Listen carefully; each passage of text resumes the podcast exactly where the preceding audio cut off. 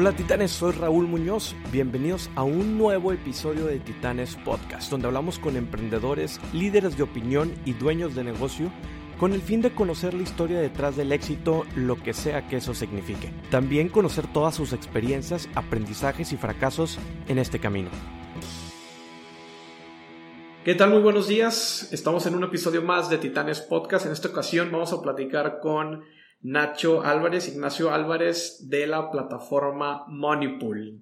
Nacho, muchas gracias por el tiempo, por el espacio. Sé que tenemos limitados los minutos, entonces queremos aprovechar lo más que se pueda contigo para platicar tanto de tu plataforma, de tu historia en el tema de emprendimiento, también del mundo fintech. Al final de cuentas es un tema, un sector en el emprendimiento que pues muchas personas están optando por irse por este lado de los servicios financieros. Pero pues también con tu experiencia, pues platicarnos un poquito de qué has visto, qué es lo que se viene, cuáles son las tendencias y bueno, algunas recomendaciones para toda la audiencia. Nacho, bienvenido a Titanes Podcast. Muchas gracias, Raúl, muchas gracias por la invitación y mucho gusto de estar aquí contigo. Oye, Nacho, sé que, Money Pool ya tienes un tiempo trabajándolo y que ya has levantado capital y demás, pero bueno, me gustaría regresar un poco y empezar en la parte de la historia, de dónde viene Nacho, de dónde viene Ignacio, y pues por qué decidiste emprender en este camino del servicios financieros o como a modo general, por qué decidiste el camino de emprendimiento. Claro que sí. Mira, la historia es medio curiosa. Yo estudié ingeniería química y en su momento pensé, en algún momento quiero tener un negocio, pero no sé de qué y no sé cuándo. Entonces empecé trabajando en consultoría. Estando en consultoría empecé a ver proyectos de fusiones, de adquisiciones, donde me tocaba ver mucho de conocer la estrategia de las empresas, de entender las diferentes áreas dentro de una empresa.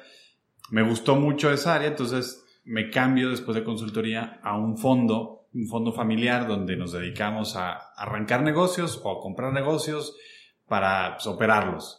Entonces era mucho el desarrollo de nuevos negocios y me empezó a gustar mucho ese tema, entenderlo muy bien. En esa época me doy cuenta que pues, mi conocimiento de finanzas, de administración era muy básico y a base de experiencia, no tanto de entrenamiento en el mundo académico, que obviamente cada uno tiene su valor. Entonces decido irme a hacer una maestría en administración en Nueva York con la idea de quiero conseguir trabajo allá y trabajar en un fondo que haga lo mismo que yo estaba haciendo acá, pero pues ahora para una firma internacional, para proyectos más grandes, industrias diferentes. Entonces, pues mucho del lado de finanzas internacionales. Me voy a estudiar en 2008-2010. No sé si se acuerdan, pero 2008 fue cuando empieza la crisis global. Entonces me graduó y en ese momento pues, la industria financiera en particular estaba en ruinas, no estaban haciendo nada. Entonces decido regresar a México a trabajar en el área de fusiones y adquisiciones de The Coca-Cola Company. Como que tenía esa curiosidad de quiero trabajar en un corporativo grande con planes y expansiones internacionales. Mi capacidad de crecimiento no estaba limitada, porque si yo seguía teniendo un buen desempeño podía mudarme a Filipinas o a África o a donde fuera, había oportunidades de crecimiento. Entonces empecé a trabajar en Coca-Cola, me tocaron proyectos bien interesantes, comprar la leche Santa Clara, comprar una planta de PET reciclado, y ahí me doy cuenta que me motiva más estar en equipos pequeños donde tenga mucha influencia, donde tenga mucha responsabilidad. Entonces el mundo corporativo muy burocrático no me dejaba manifestarme como me gustaría. Entonces decido cambiar a una empresa más chica. En este caso encontré un fondo que se dedicaba a invertir en proyectos que tuvieran un impacto social. Entonces me gustó mucho el concepto, en qué tipo de empresas invertíamos. Otra vez el regresar a un grupo donde nos sentamos con el emprendedor a diseñar la estrategia, el porqué de los productos, a la estrategia de distribución, como que desde lo más básico de desarrollar un plan de negocios. Y estando en ese fondo, a mí me toca ver la relación con las compañías fintech. Dentro de las que me tocaba ver, había dos que eran fintech, en una época donde la palabra fintech todavía no existía. Era una compañía de créditos personales de corto plazo y otra compañía que quería bancarizar a los changarritos, al mom and pop shop, las mercerías, el depósito de la esquina, ese tipo de tienditas. Entonces empiezo a conocer el concepto del fintech y me gusta.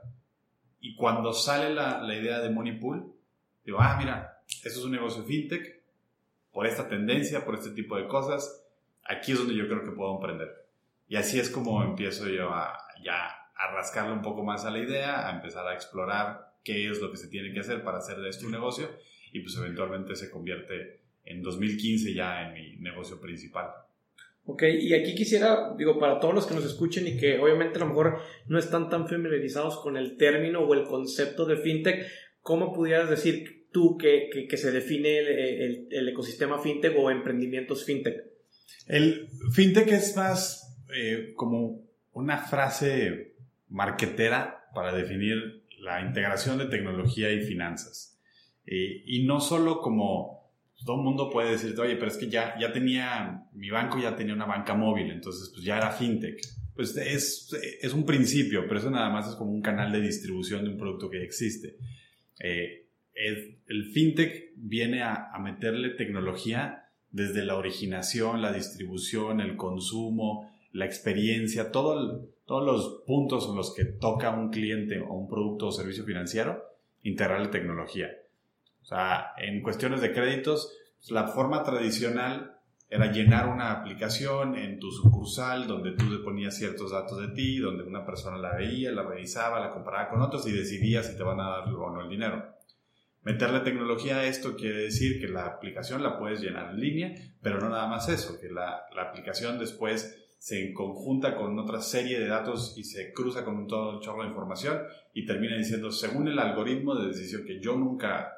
que ningún humano estuvo viendo, la respuesta es si te presto o no te presto.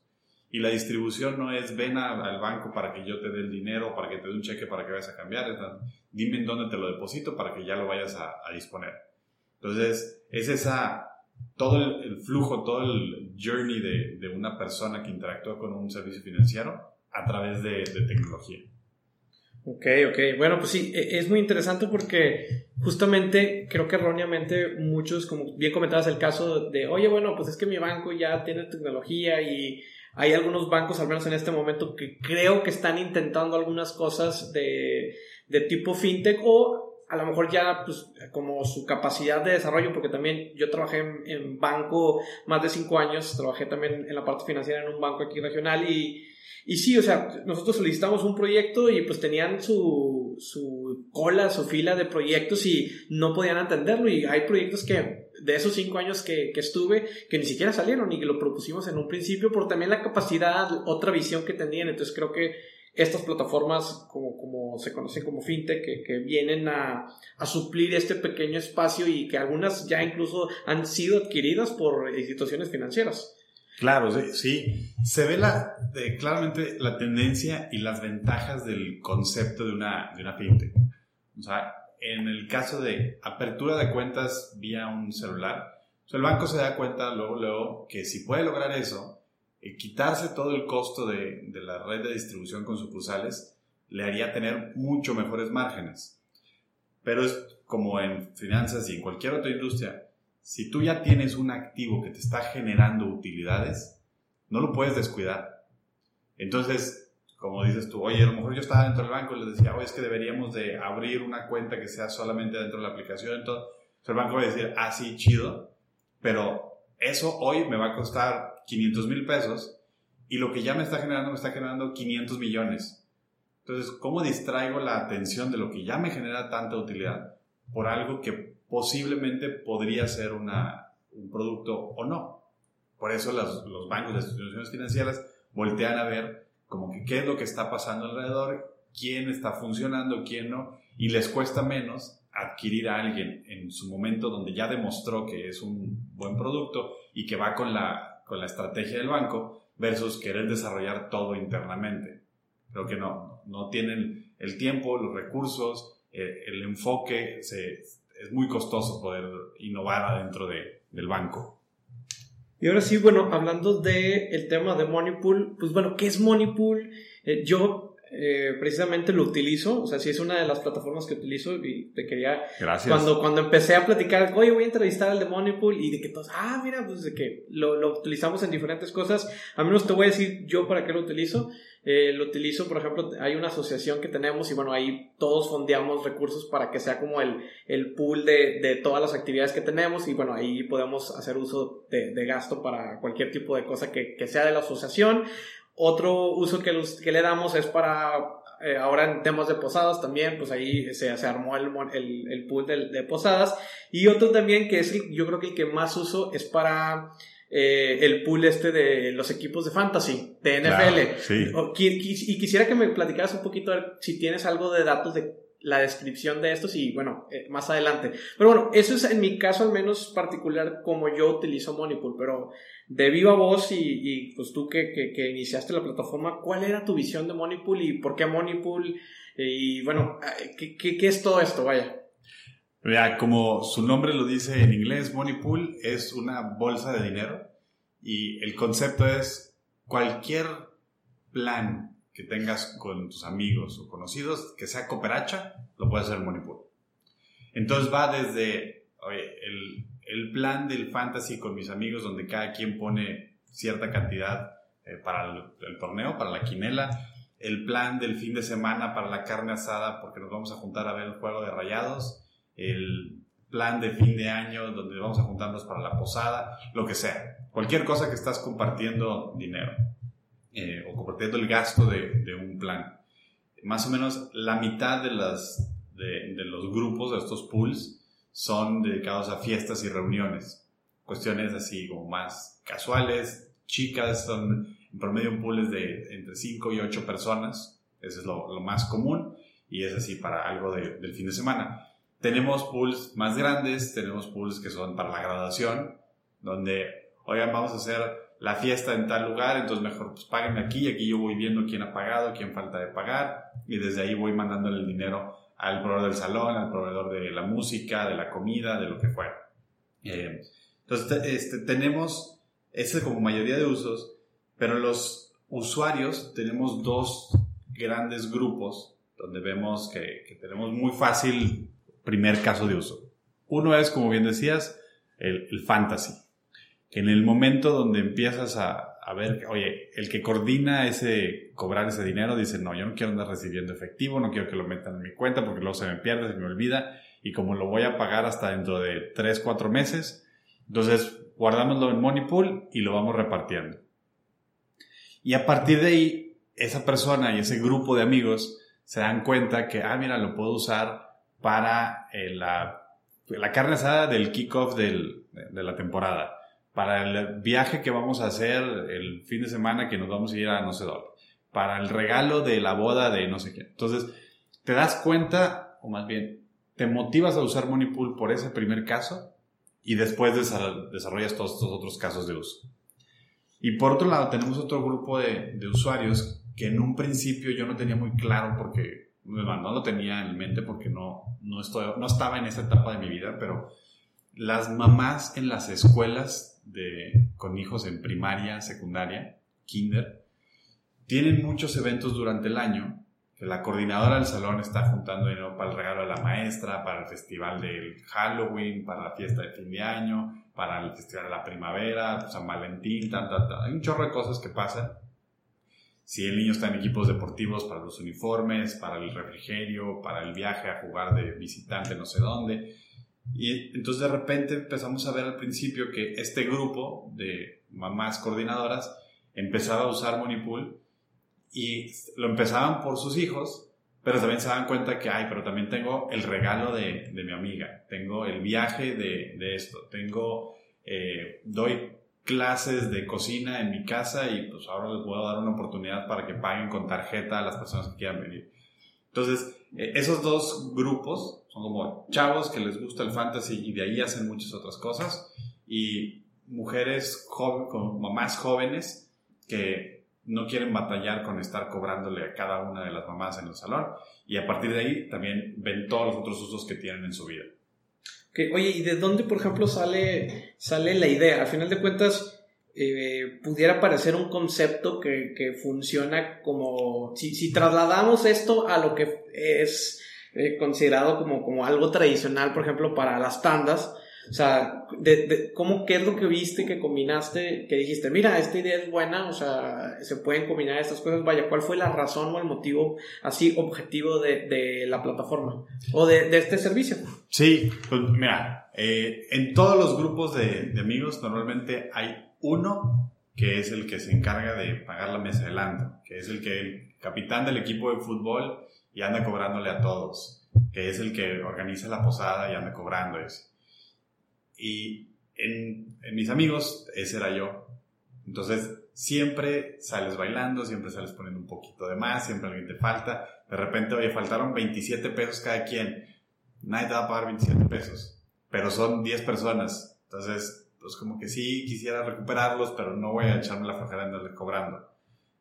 Me pasó, o sea, justo cuando empecé con Money Pool, me pasó que era capitán del equipo de fútbol que teníamos en la oficina.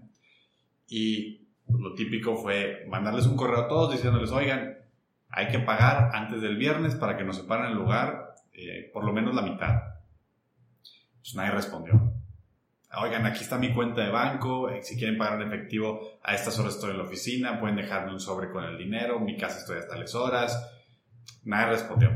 Entonces ahí estoy yo con la oficina el viernes diciéndole a los que estaban, muchos viajaban, y oiga, préstame, ayúdame, vamos a completar la mitad, juntando monedas de los carros, de donde fuera. Ya llegamos a separar el lugar y bien. A partir de ahí, pues a todo el mundo se olvida hasta el día del juego. El día del juego estoy recordándole a todos, oigan, los que faltan de pagar, lleven el dinero porque nos van a cobrar y si no pagamos no nos van a dejar jugar. Pues llegamos y no habían pagado todo. No todo el mundo trajo el dinero. Uno de los que faltaba no fue. Entonces, entre todos los que estábamos ahí, otra vez buscando en el cenicero y ver el que fue, y dijo, híjole, se me olvidó pasar al cajero, entonces, pues no traigo, oye, el otro, son 300 pesos, bueno, pero traigo un billete de 500, qué ching, pues quién trae 200 para darle . Entonces, total, ahí terminamos parchando y pagando, pero ahí fue cuando me puse a pensar, esto me pasa en el equipo de fútbol, en la posada, el fin de semana en la carne asada, en la mesa del antro, en un regalo, en un viaje. Siempre que tengo que compartir un gasto donde todo el mundo, o sea, armar una cooperacha tal cual, me salgo complicando. Y le dedico tanto tiempo a la cobranza que no puedo estar pensando en el plan, que me distrae mucho. Entonces, ahí es donde digo, a ver, voy a hacer una página que toda la experiencia pueda ser en línea y que pueda... Ya no hay con que, hoy estoy de viaje, te pago cuando llegue. Me puedes pagar en donde estés. En el baño del aeropuerto, puedes pagar. Tarjeta de crédito o débito, nada. Hasta que llegue la quincena, pues ya es tarjeta de crédito, aprovechas ahorita. Pásame tu clave. Pues no me la sé. Entonces, no tengo que andar buscando un estado de cuenta y donde la copié y se la paso. Y la otra persona, ya la recibí. Bueno, cuando llega a mi computadora la doy de alta. No traigo el token.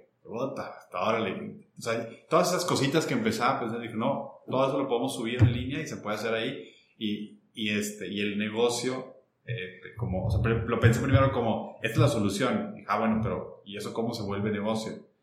Entonces, empieza pues, este dinero que entra a Money Pool se puede estar guardando mientras el usuario lo dispone, como funcionaba en aquel momento PayPal, donde tú pagas y el dueño del dinero decide cuándo lo quiere retirar y a dónde, y mientras tanto está generando un interés que es de la empresa. Entonces digamos, mira, pues tenemos que llegar a tal volumen con tanto dinero y la gente va a estar sacando así, pues aquí está el modelo de negocio y esta es la solución, este es el problema y esta es la solución para ese problema. Ok, entonces el modelo de negocio comprende la parte de la administración, por así decirlo, de los recursos para generar un tipo de interés. ¿Qué instrumentos utilizas? Todo el dinero está invertido en CETES. Es dinero que está invertido en fondos de gobierno federal que son hiperseguros, porque obviamente pues, el dinero al final del día no es nuestro, tenemos que regresarlo, entonces no podemos ponerle nada de riesgo.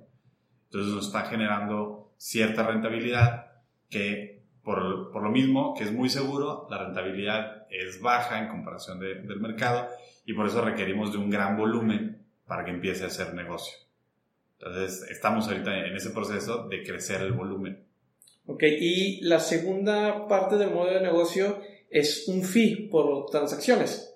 Sí, por el uso de tu tarjeta, cobramos una comisión, es el uso de la infraestructura, todo esto en realidad es una comisión que viene con todo el servicio, por usar la aplicación, por la experiencia, por la creación de grupos, por todo esto, y es una comisión relativamente baja por todo lo que recibes. Excelente. Oye, también lancé por ahí una pregunta en redes sociales que iba a estar contigo, y una de las preguntas, y que yo también fue una de las preguntas que pensé a la hora de reunirme contigo, iba enfocado en el tema del levantamiento de capital. Sé que traes una inversión relativamente fuerte ya a lo largo de tu carrera, pero pues también me imagino que en un principio pues iniciaste como que un tema a lo mejor sin recursos, o a lo mejor con lo que tenías un poco de ahorros y demás.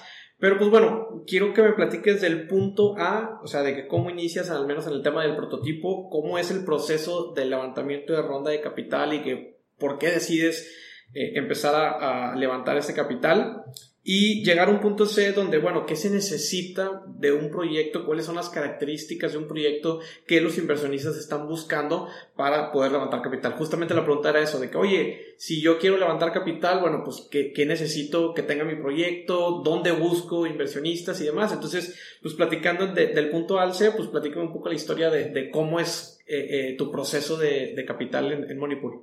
Claro. Mira, en el momento donde se me ocurre la idea, me senté a dibujar cómo me imagino el flujo y cómo sentía yo, y como que a redactar lo que era la idea.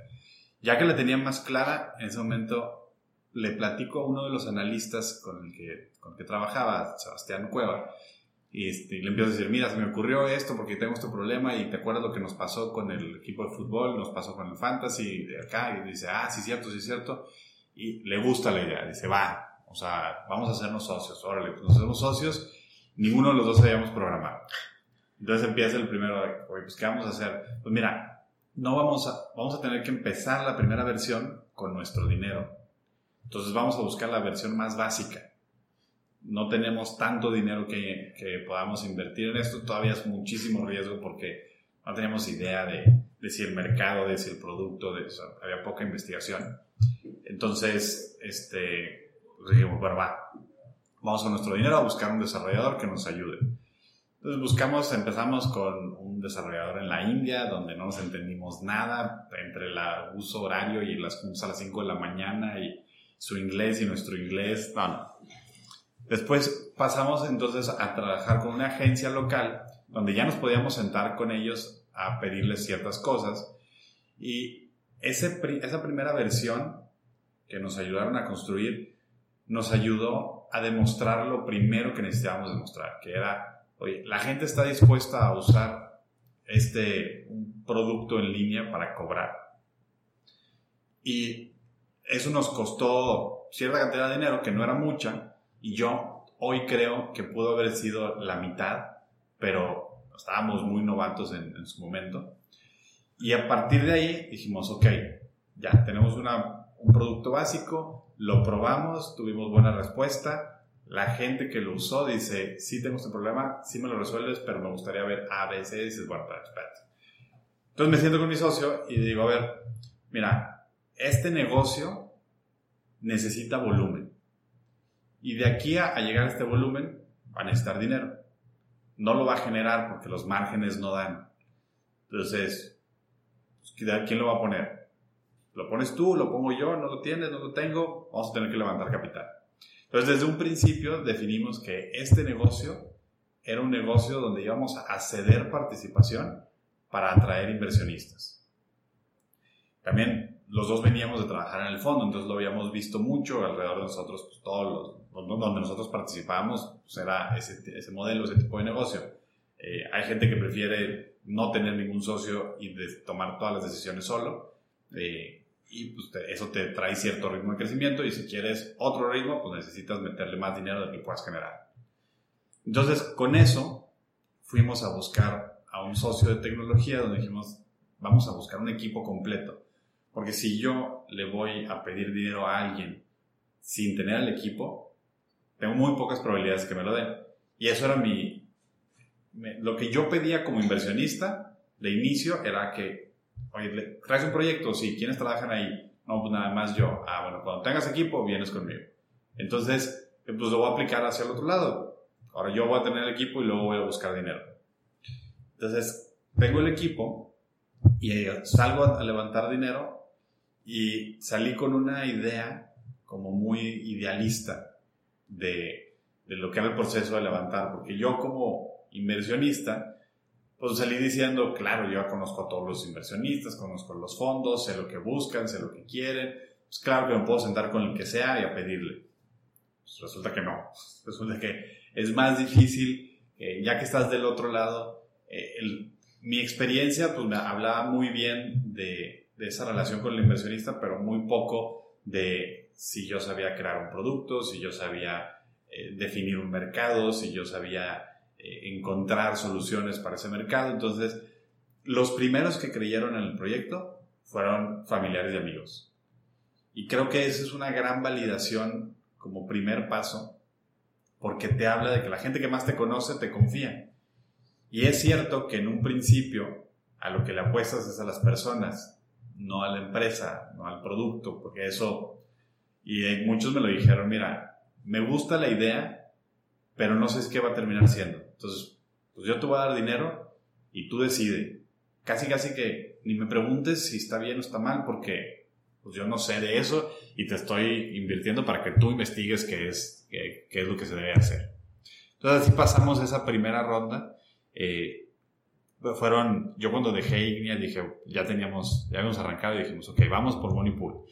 Tengo 6 meses para levantar dinero. Si en 6 meses no levanto dinero, pues me regreso a trabajar en algún lado. Eso fue lo que ahorré en el tiempo donde decidí que sí, necesito, vamos a levantar, ok. No es un proceso que tarda un día, es un proceso que toma tiempo y normalmente toma más tiempo del que esperas. Entonces, pues, la primera recomendación es planea para más tiempo del que creías.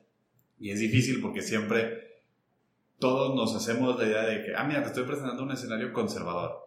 Y es que, o sea, te estoy diciendo que en 12 meses llego a rentabilidad, pero la verdad es que podría ser en 3. No es cierto. O sea, hay un inversionista muy conocido en San Francisco, en Silicon Valley, que dice, cuando ve las proyecciones de un emprendedor, las retrasa un año y las divide a la mitad, y eso es algo que puede ser que se cumpla.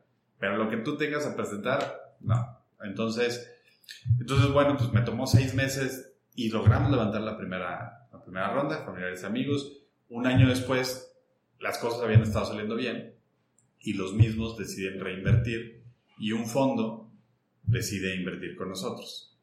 En ese periodo, pues creo que de lo más importante es mantener el contacto con estos inversionistas.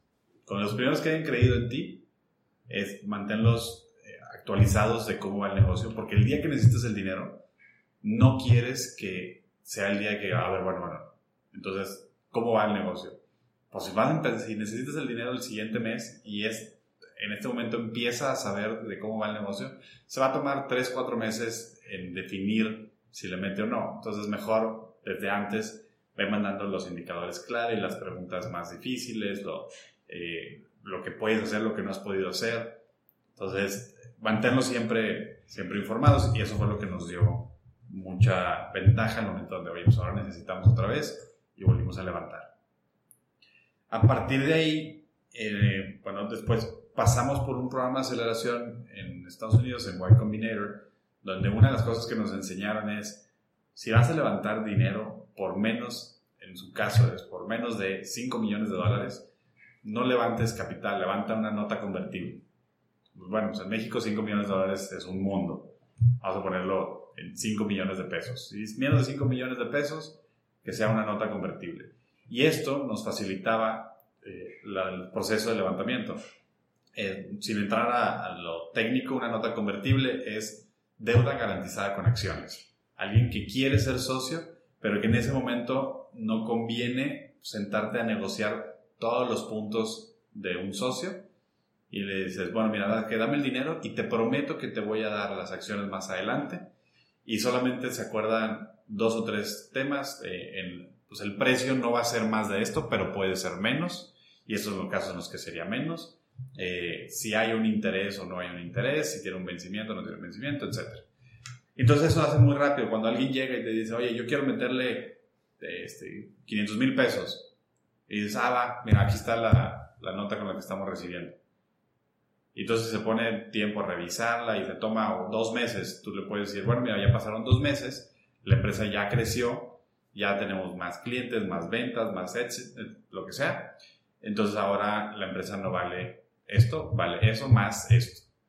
Entonces así vas cerrando muy rápido, vas poniendo el interés de los dos en que se cierre pronto. Y fuimos levantando notas convertibles por año y medio con 8 diferentes inversionistas. En algunos de ellos nos tardamos 3 meses, por alguno que nos tardamos 15 días, que en que lo conocimos y que nos depositó fueron 15 días completos. Proceso súper ágil, es lo fácil, lo bonito de la nota convertible.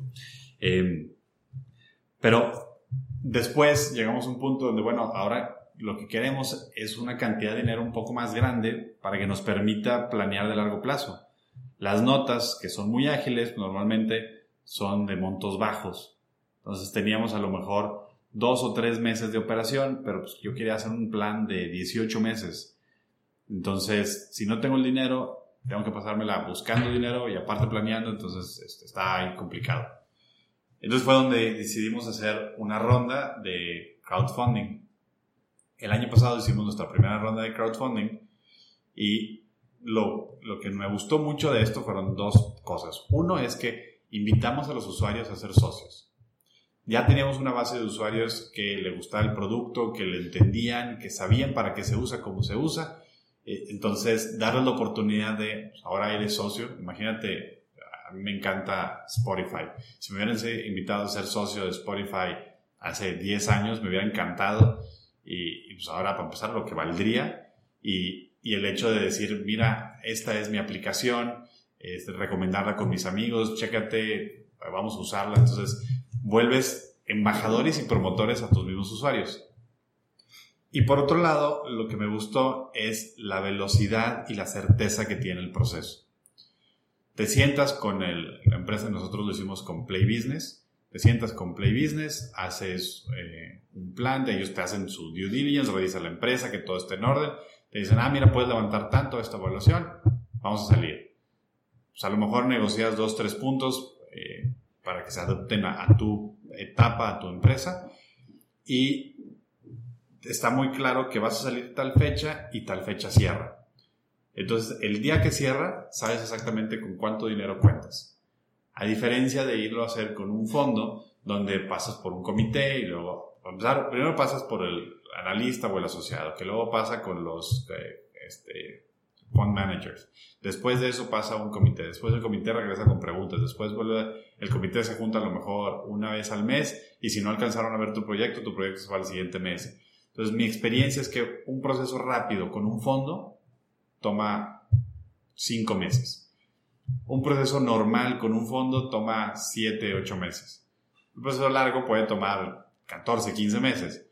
Entonces, como no queríamos dedicarnos totalmente a levantar dinero, sino levantar y ponernos a operar, esta opción del crowdfunding nos funcionó muy bien. Tanto que este año la repetimos. Y volvimos a hacer la ronda y volvimos a invitar a los socios. Ahora tenemos indirectamente, no necesariamente en nuestras actas corporativas, pero indirectamente tenemos 1,200 socios, que son 1,200 embajadores y promotores. Entonces nos encanta que sean, son los primeros en mandarnos comentarios de sus amigos, en comentarios de ellos mismos, en qué lo podrían usar, qué no lo podrían usar, etcétera. Entonces ha funcionado muy bien. En este proceso, en este camino también, una de las buenas prácticas, creo que es así como nos lo hicimos desde un principio con los inversionistas, de estarlos manteniendo al tanto a ellos, a los actuales y a los potenciales. Si tú sabes que vas a volver a levantar dinero, que tu modelo de negocio está basado en eso, Empieza a hacer una lista de los posibles interesados. Y a los posibles interesados empieza a contactarlos desde hoy. Y decirles, o sea, el día uno no vas y le pides dinero. O sea, el día uno no vas y le dices a una chava en la calle, te quieres casar conmigo. El día uno la invitas a salir, le preguntas su nombre, le dices, oye, ¿a ti qué te gusta? Mira, a mí me gusta esto, ¿tenemos intereses comunes o no? Entonces tú sacas la lista de 100 fondos potenciales que podrían ser tus socios y les dices, oye, estoy trabajando en esto, me gustaría tu opinión. Sepárales 15, 20 minutos donde tú les puedas platicar muy, muy básico, quiero hacer esto, así funciona. ¿Cómo ves? A partir de pedirles permiso de, oye, te voy a estar mandando actualizaciones mensuales, bimestrales, nada más. Es un correo con un párrafo, con 2, 3 indicadores que tú creas relevantes y que ellos te hayan dicho, oye, pues sí, para nosotros sí es relevante o no es relevante. Y ese mismo se lo puedes estar mandando a muchos otros, donde pues estás viendo que eventualmente cuando, oye, saben que ya vamos a abrir una ronda, pues ya saben quién eres, ya saben a qué te dedicas, ya saben cómo has venido evolucionando. Y lo mejor, dicen que la corriente más común es que el buen vendedor es el que vende más. Y yo creo que el buen vendedor es el que consigue el no más rápido. Porque vas a tener muchos no. O sea, la mayoría de tus propuestas van a ser no. Entonces, que te arrastren mucho el, ay, bueno, déjame ver, aquí y acá y acá. Pues te quita mucho tiempo. Y tú tienes que estar enfocado en lo que te va a generar resultados. Entonces, ya después de que una persona o un fondo haya pasado cierto tiempo conociéndote y le dices, oye, quiero ver si puedes invertir, muy fácil te puedes decir, sabes que todavía no estás en los tamaños que nosotros buscamos, o la industria en la que estás no nos interesa, o la cantidad de dinero que tú buscas está fuera de nuestro rango, porque es mucho, porque es poco, cualquiera de los dos, pero entonces tienes más, le estás dando más información al que toma la decisión para que la tome más rápido. Y eso es en beneficio para ti y en beneficio para ellos. Ok, entonces rescato de aquí, para también ir recapitulando esta parte, que es iniciar con un tema de Friends, Family and Fools, que es como la primera etapa de que, bueno, inyectas tu dinero, después buscas conocidos, amigos, familiares que puedan también apostar y que de alguna manera te dan una cierta validación de tu modelo de negocio y de tus propuestas de valor que tienes. Segundo, a lo mejor irte por un tema de crowdfunding donde puedas abrir, a lo mejor ir compartiendo los avances de tu proyecto y de alguna manera pues expandir esa base de amigos y familiares para que ellos mismos sean embajadores de la marca y pues por ende puedan atraer un poco de más personas. Y a lo mejor en un tercer nivel pudiéramos hablar de ya empezar a sentarnos con inversionistas, pero como bien comentas, anticipadamente estar tocando puertas, enviando comunicación, haciendo citas y como bien dices, pues al final llegas primero no pidiendo dinero, sino llegas primero pues abriendo tus puertas y pues abriendo el canal de comunicación que puedas tener a cabo. Más o menos es lo que recapitulo de esta parte. Sí, yo creo que el crowdfunding no necesariamente es para todos. Okay. En algunos aplica más, en otros menos. En el caso de los productos que van directo al consumidor, veo muy fácil este beneficio. Si eres un intermediario, vendes a mayoristas, vendes productos que no son de consumo, después esta parte puede ser más difícil.